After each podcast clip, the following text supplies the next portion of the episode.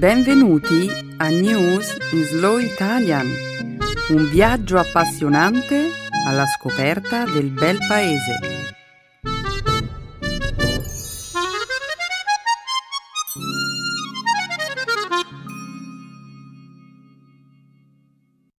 Oggi è giovedì 28 gennaio 2016. Benvenuti a una nuova puntata di News in Slow Italian.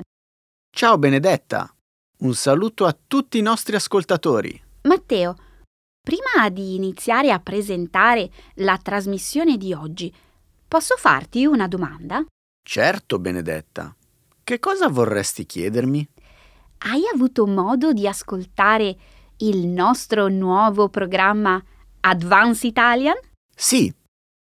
E devo dire che i conduttori del programma non si tirano certo indietro quando si tratta di esprimere le loro opinioni. Mi sembra un programma molto interessante. Tu che ne pensi? Oh, a me piacciono moltissimo i loro commenti sulla realtà sociale italiana. Anche a me. E a proposito di realtà sociale, perché non ascoltiamo un frammento del programma? Qui Stefano parla della famosa lotteria Powerball amatissima negli Stati Uniti. Avete giocato al Powerball questa settimana? Chiaramente mi rivolgo a quegli ascoltatori che vivono negli Stati Uniti e so che siete tantissimi. Allora? Sì o no? Dai, ammettetelo, che un bigliettino, magari anche uno solo, piccolo piccolo, l'avete comprato anche voi. Pensate un po', Stavolta qualche biglietto, ben cinque per la precisione, l'ho comprato anch'io. Io che alle lotterie di solito sono allergico, immune e anche un po' nemico. Oh sì, ecco il nostro Stefano. Bene. Ora però continuiamo con il nostro programma intermedio. Di che cosa parleremo oggi, Benedetta? Oggi, nella prima parte del nostro programma, commenteremo l'approvazione in Danimarca di un controverso disegno di legge sulla confisca dei beni dei richiedenti asilo. Parleremo inoltre del virus Zika, la cui diffusione rappresenta un'allarmante minaccia per tutto il continente americano. Continueremo poi con la notizia della scomparsa dell'esploratore britannico Henry Worsley, morto mentre cercava di attraversare l'Antartide. E infine concluderemo la prima parte del nostro programma con una nuova moda che sta entusiasmando i social media, il nuoto nella neve. Henry Worsley stava seguendo le orme del suo eroe, Sir Ernest Shackleton, un uomo che cento anni fa si era lanciato in un'avventura simile. Io mi sono sempre sentito molto affascinato dalla figura di questi coraggiosi esploratori. Oh, certo. Ora però continuiamo a presentare la puntata di oggi. Come sempre, la seconda parte della trasmissione sarà dedicata alla cultura e alla lingua italiana. Nel segmento grammaticale passeremo in rassegna alcune locuzioni nominali formate dalla combinazione di un sostantivo, una preposizione e un sostantivo. Infine, nello spazio dedicato alle espressioni idiomatiche, impareremo a conoscere una nuova locuzione. Stare tenersi alla larga da. Benissimo! In alto il sipario.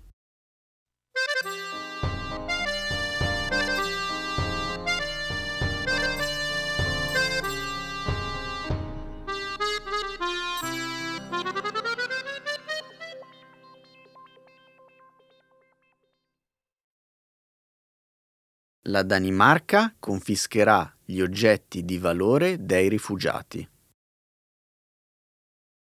Lo scorso martedì il Parlamento danese ha approvato una legge volta a dissuadere i rifugiati dal chiedere asilo nel paese. Le misure previste dalla nuova legge comprendono la confisca degli oggetti di valore dei migranti per coprire le loro spese di soggiorno e uno slittamento delle pratiche per il ricongiungimento familiare da un anno a tre anni. Dopo un dibattito di tre ore e mezzo, e nonostante numerose proteste da parte delle organizzazioni internazionali per i diritti umani, la legge è stata approvata con una maggioranza schiacciante. In base a tale legge, i rifugiati non potranno mantenere il possesso dei beni che abbiano un valore superiore a 10.000 corone danesi, circa 1.450 dollari. Sono esclusi dalla possibilità di confisca gli oggetti che hanno uno speciale valore affettivo, come le fedi nuziali. Il governo danese ha detto che le nuove misure mettono i rifugiati nella stessa condizione dei danesi, che per accedere al sussidio di disoccupazione devono vendere i loro beni di valore superiore alle 10.000 corone. Nel 2015 la Danimarca ha accolto oltre 21.000 richiedenti asilo, ma nel paese nordico l'accoglienza per i migranti è in calo, mentre un gran numero di persone continua a fuggire da guerre e violenze in Africa e Medio Oriente, alla ricerca di una vita migliore in Europa. Ci sono volute solo tre ore e mezzo per approvare quel disegno di legge. Secondo me, il governo e il Parlamento si limitano a riflettere ciò che la gente vuole. I danesi, infatti, temono che un costante afflusso di rifugiati eh, possa compromettere il loro sistema economico e sociale. Pensiamo alla Svezia. La popolarità del governo socialdemocratico ha toccato il punto più basso degli ultimi 50 anni e questo si spiega con l'impressione, condivisa da molti, che il governo non abbia saputo gestire il massiccio afflusso di rifugiati. Ma la Svezia lo scorso anno ha accolto oltre 160.000 rifugiati, il numero più alto in Europa in rapporto alla popolazione complessiva del paese. E ora ha introdotto controlli al confine con la Danimarca. La Norvegia, nel frattempo, sta cercando di mandare indietro i rifugiati che sono entrati nel paese dalla Russia. Vedi? La Danimarca non è l'unico paese che sta chiudendo la porta ai migranti. Inoltre anche la Svizzera e la Germania hanno deciso di confiscare i beni dei rifugiati. Beh, immagino che ora le autorità danesi saranno oggetto di critiche nei media internazionali. Vediamo come rispondono. Io penso che sia esattamente quello che vogliono un po' di pubblicità negativa. Cosa? È una strategia per scoraggiare nuovi arrivi. E questa tendenza non cambierà fino a quando i 28 Stati membri dell'Unione Europea non avranno raggiunto un accordo per la redistribuzione dei migranti.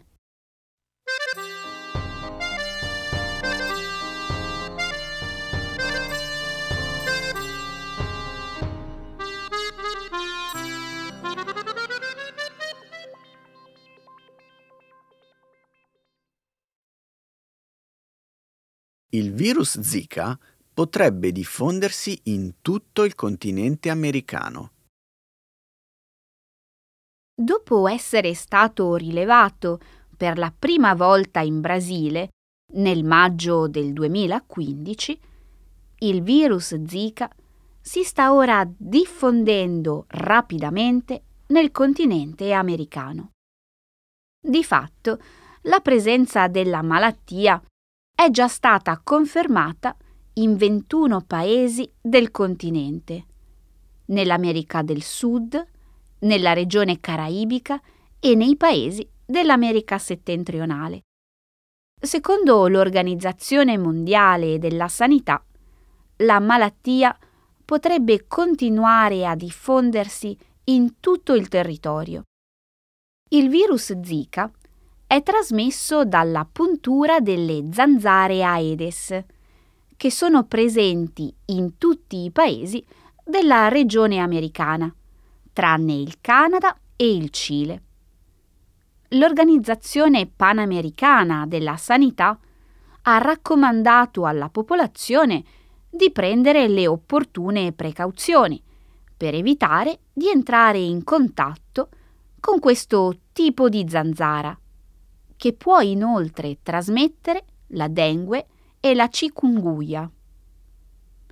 Il virus è stato rilevato per la prima volta in Africa nel 1947. 1947. Da allora ha provocato una serie di epidemie di breve durata nel continente africano, in alcune regioni dell'Asia e in alcune isole del Pacifico. I sintomi della malattia comprendono una leggera febbre, infiammazione agli occhi e mal di testa. È stata inoltre sollevata l'ipotesi che ci possa essere una correlazione tra il diffondersi della patologia e i numerosi casi di bambini che sono nati affetti da microcefalia, dopo che le loro madri si erano ammalate durante la gravidanza. Al momento non è disponibile né un trattamento terapeutico né un vaccino. In realtà, una delle cose più preoccupanti è il fatto che nell'80% dei casi la malattia è del tutto asintomatica. O presenta sintomi molto lievi. Sì, lievi, per un soggetto adulto, come te o come me. Ciò che preoccupa davvero, Benedetta, è il potenziale impatto del virus sui feti. Sì, lo so. Nel solo Brasile, dallo scorso ottobre, si sono registrati oltre 3.500 casi di microcefalia. Molti bambini stanno nascendo con una dimensione cranica al di sotto della norma e un cervello non pienamente sviluppato. Io ho letto che le autorità di molti paesi stanno invitando le donne a posticipare eventuali gravidanze, fino a quando non si saprà qualcosa di più sul virus. In ogni caso, conosciamo l'identità del nemico. Una zanzara che trasmette anche altre malattie, come la dengue, la chikungunya e la febbre gialla. Esatto! Ed è per questo che la situazione richiede misure eccezionali. Il Brasile, per esempio, mobiliterà 220.000 soldati che avranno il compito di distribuire volantini informativi e offrire consigli alla popolazione. Beh, questo mi sembra un buon punto di partenza. Inoltre, qualunque tipo di recipiente che contenga quantità d'acqua anche minime deve essere svuotato e pulito per evitare che le zanzare possano riprodursi. Benedetta, questa è una battaglia che può essere vinta solo se ogni membro della società fa la sua parte.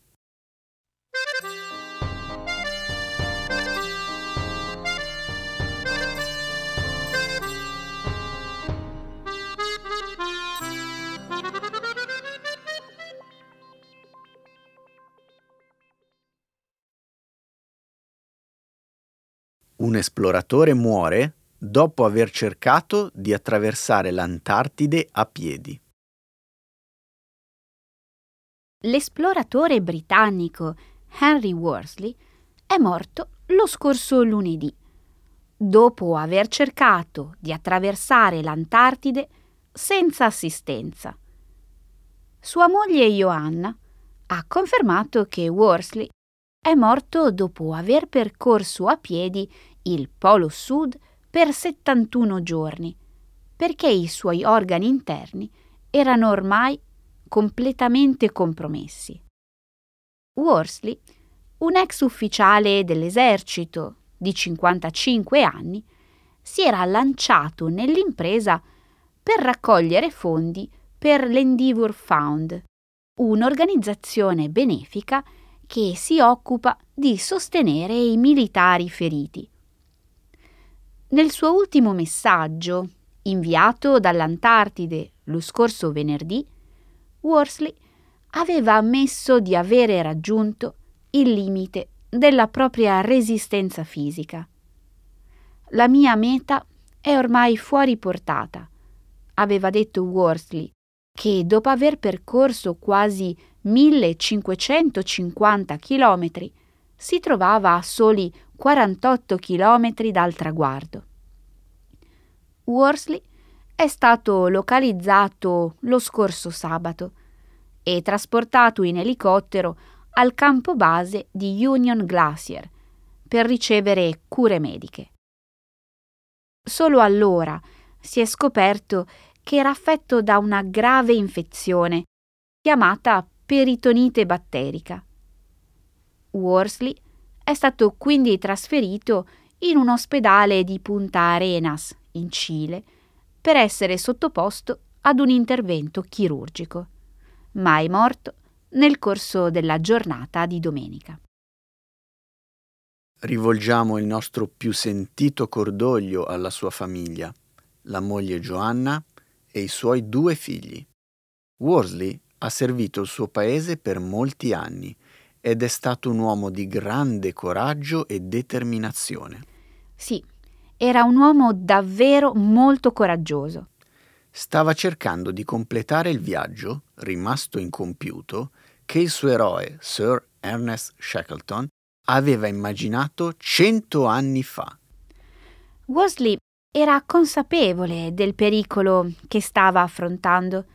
Da solo, senza ricevere rifornimenti aerei, senza cani e senza nessun'altra forma di aiuto.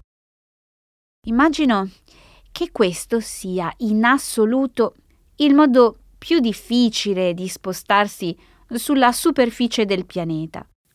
Beh, il punto per Worsley era proprio questo, fare tutto da solo. Voleva raggiungere un obiettivo che non era mai stato raggiunto prima ma aveva davvero poche possibilità di successo. Il suo corpo non avrebbe mai avuto abbastanza tempo per riprendersi durante i periodi di riposo, il che per lui significava perdere una percentuale della sua capacità fisica giorno dopo giorno. E allora, come ha fatto ad arrivare così vicino al completamento della sua missione? Benedetta, raccogliere quella sfida non è stato un atto di follia. Worsley aveva molta esperienza e inoltre aveva con sé una quantità di cibo più che sufficiente. E poi aveva un telefono con il quale ogni giorno poteva segnalare quale fosse il suo stato di salute e la sua posizione. E soprattutto aveva un obiettivo concreto, che lo spingeva ad andare avanti, raccogliere fondi per i soldati feriti, un impegno generoso e altruistico.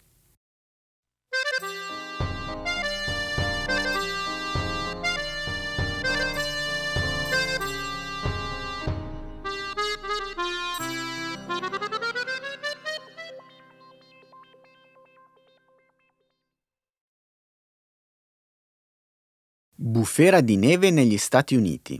C'è chi va a nuotare nella neve. Una colossale bufera ha coperto di neve la costa orientale degli Stati Uniti, coinvolgendo circa 85 milioni di persone. In alcune zone sono caduti oltre 100 centimetri di neve, privando di elettricità circa 200.000 persone. Oltre 13.000 voli sono stati cancellati. Per la città di New York questa è stata la seconda nevicata più abbondante della storia. Ora la tempesta sta scemando di intensità e si sta spostando verso l'Oceano Atlantico. La tempesta invernale Jonas, come è stata informalmente soprannominata, ha costretto la gente a rimanere in casa, mentre un terzo del paese si bloccava completamente. Alcuni spiriti avventurosi, tuttavia, hanno scoperto che potevano approfittare dello spesso strato di neve per divertirsi un po'. Nuotatori professionisti e dilettanti hanno deciso di sfidare il maltempo e si sono tuffati nella neve per fare una nuotata.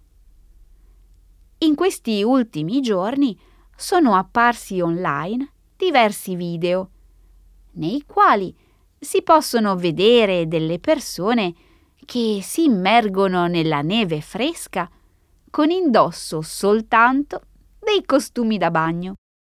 Si va dal video di una nuotatrice professionista che si tuffa nella neve gelida con il suo cane a un gruppo di studenti universitari che si sfidano in un'improbabile gara.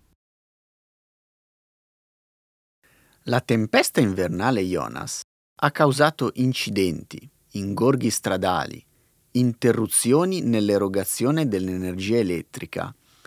Ma è bello sapere che qualcuno almeno si è divertito. Io sapevo che ci sono delle persone che hanno l'abitudine di tuffarsi nell'acqua gelida il primo gennaio per festeggiare il nuovo anno, ma nuotare nella neve? Beh, è davvero la prima volta che sento una storia del genere. A me sembra un'idea davvero divertente. Magari lo faccio la prossima volta che arriva una tempesta di neve nella nostra zona. Oh, andiamo, Matteo. Tu ti lamenti sempre per il freddo. Beh, diciamo che lo farei per una questione di principio. E tu, Benedetta, lo faresti? Cosa? Nuotare nella neve? Nemmeno per sogno. Perché no? Beh, eh, sarebbe difficile sfoggiare il mio stile di nuoto preferito, il dorso.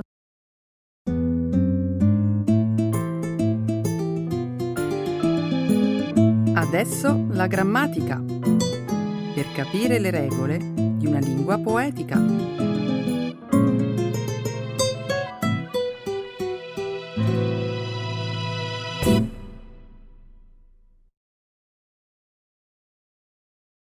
Prepositional noun phrases. Sostantivi più preposizioni. Ho notato che mentre camminavi zoppicavi un po' con la gamba destra. Ti è successo qualcosa? Per caso ti sei slogato una caviglia su un campo da calcio? No, mi sono preso una piccola contrattura al quadricipite durante la mia abituale corsetta mattutina.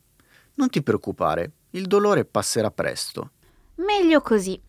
L'importante è sapere che non si tratti di nulla di serio. Um, posso domandarti un'altra cosa? Vuoi conoscere i dettagli dell'infortunio?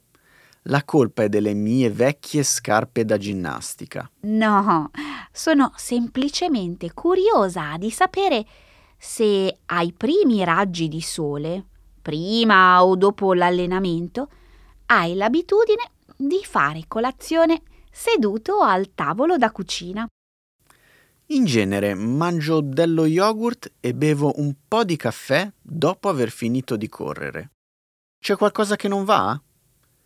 Credi che ci sia una correlazione tra mancata colazione e infortuni? Beh, sarebbe consigliabile mangiare qualcosa di leggero prima di fare attività fisica, come qualche biscotto o un frutto. E questo chi lo dice? L'ha scritto un medico in un noto settimanale. Lui afferma che durante la notte la glicemia cala e al mattino, quindi, il glicogeno non è sufficiente a sostenere lo sforzo muscolare. Allora, perché non provi a fare colazione prima di andare a correre la prossima volta? Beh, effettivamente non avrei nulla da perdere. Ma ora, bando alle ciance. Cos'altro si diceva in quell'articolo? Si discuteva di statistiche. Se ti interessa saperlo, gli italiani che fanno sport sono circa 18 milioni e tra questi soltanto il 7% non fa colazione prima di allenarsi. In realtà mi interesserebbe conoscere il punto di vista del giornalista sugli infortuni. Ha scritto nulla al riguardo? No. In compenso, però, l'articolo offriva l'identikit del runner italiano. Mattiniero, uomo, ultra cinquantenne, amante degli spazi aperti. E alle donne che cosa piace fare? Le italiane preferiscono i luoghi chiusi, come le palestre e la casa. Le donne sono anche meno abitudinarie rispetto agli uomini e generalmente fanno sport una o due volte alla settimana. Sì, questo lo sapevo anch'io.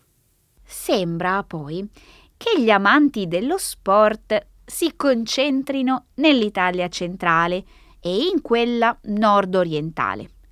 Curioso, non trovi? In realtà io credo che tutti gli italiani, da nord a sud, siano più amanti delle sale da pranzo che delle palestre. Correggimi se sbaglio. Beh sì, ma la situazione sta migliorando. Sarà come dici tu, ma per il momento l'Italia rimane uno dei paesi meno sportivi d'Europa. Questo è vero. Normalmente noi italiani facciamo sport 96 giorni all'anno contro una media europea di 108 giorni. I veri sportivi si trovano negli Stati Uniti. Scommetto che loro si allenano almeno 135 giorni all'anno. Ah, è possibile. Pensa che ho degli amici che hanno l'abitudine di fare attività fisica quasi tutti i giorni. È ammirevole. Ogni tanto mi domando, ma come fanno? Oh, lo sai meglio di me. Negli USA si dà molta importanza all'educazione fisica, mentre in Italia la trascuriamo un po'. Mi è venuta un'idea. Forse potrei domandare ai miei amici americani se prima di allenarsi mangiano qualcosa. Sì, ho deciso. La prossima volta che li vedo mi farò consigliare da loro. Ecco le espressioni, un saggio di una cultura che ride e sa far vivere forti emozioni.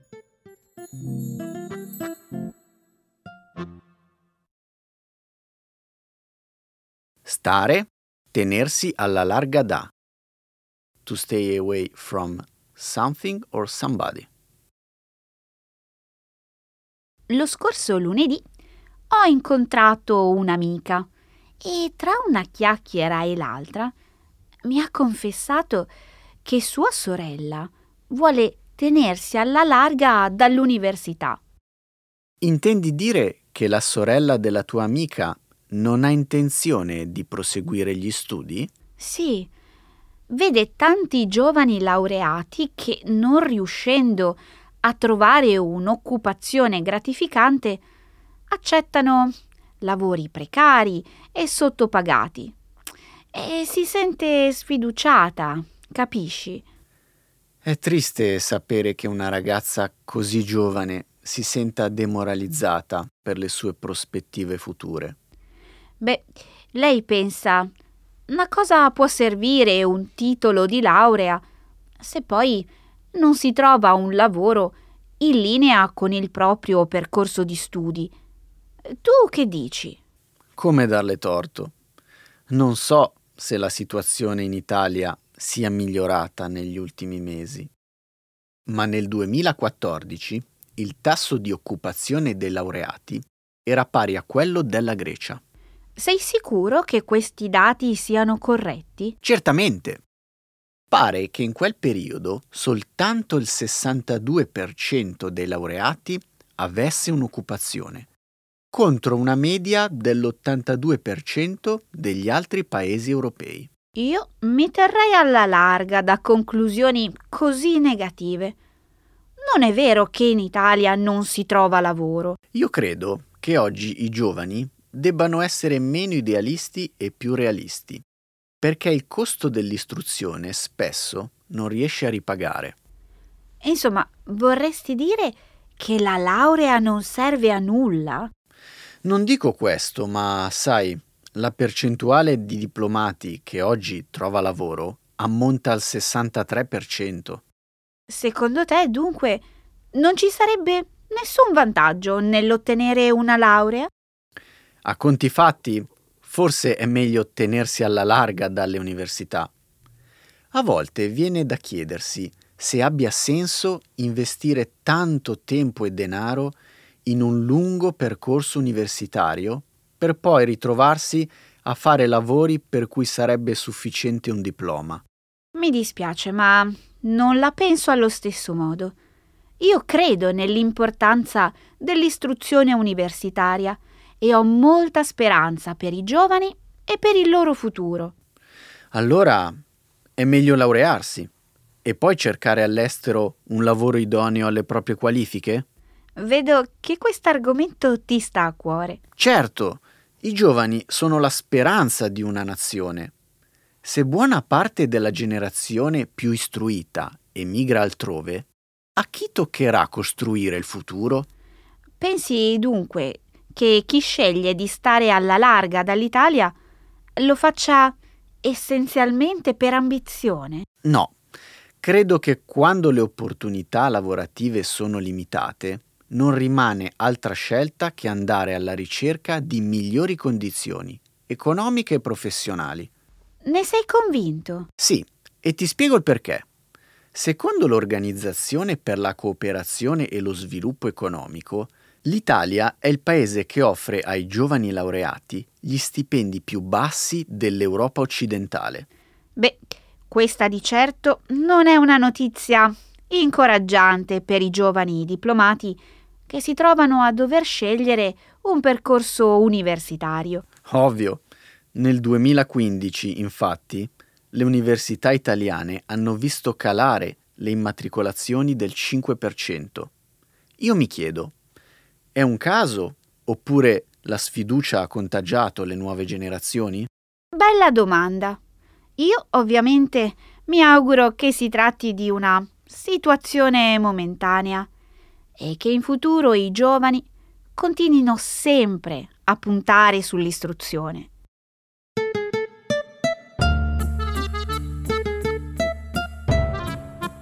Ok Matteo, sembra che anche per oggi abbiamo finito. Eh sì Benedetta, sembra proprio di sì. Il tempo vola, salutiamo i nostri amici ascoltatori e diamogli appuntamento per la prossima settimana. Ok, ciao Benedetta. Ciao a tutti, alla prossima!